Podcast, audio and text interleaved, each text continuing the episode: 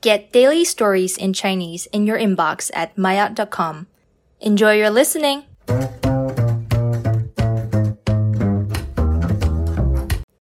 麦雅高级时间的馈赠。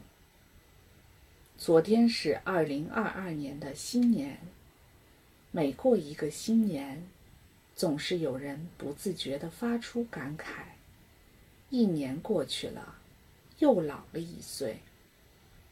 伴随着这种感慨而来的，通常还会有告别过去一年的失落和伤感。我 emo 了，是二零二一年一个十分流行的网络词语。emo 是英文 emotional 的缩写。我 emo 了，就被用来形容人们的负面情绪，比如我不开心、郁闷、失落等等。今天我们就和大家聊聊。如何能坦然面对年龄增长这件事？我们害怕变老，是一种人之常情。随着年龄的增长，我们的身体机能都会不受控制的下降。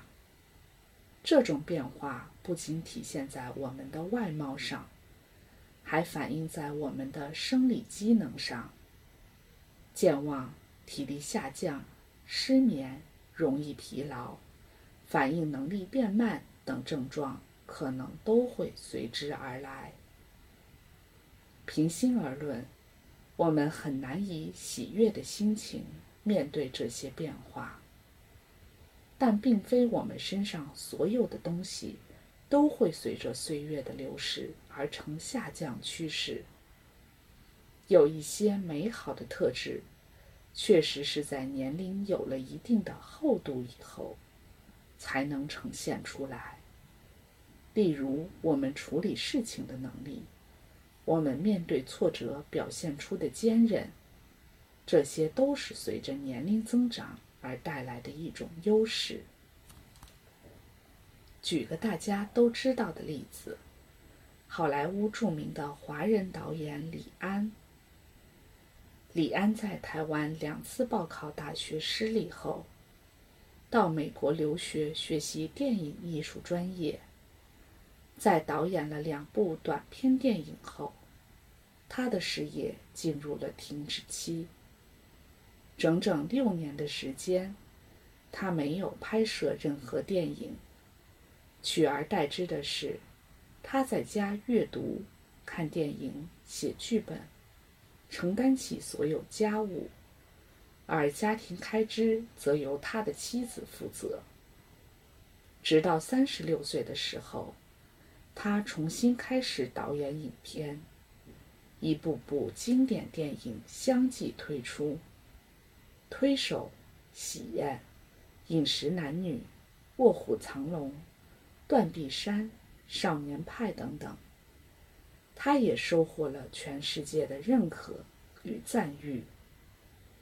六年赋闲在家的生活，给李安后面的导演生涯打下了扎实的基础。可能大家都听说过一句话：“变老是时光赠予我们的一份礼物。”但现实生活中，很少有人喜欢这份礼物。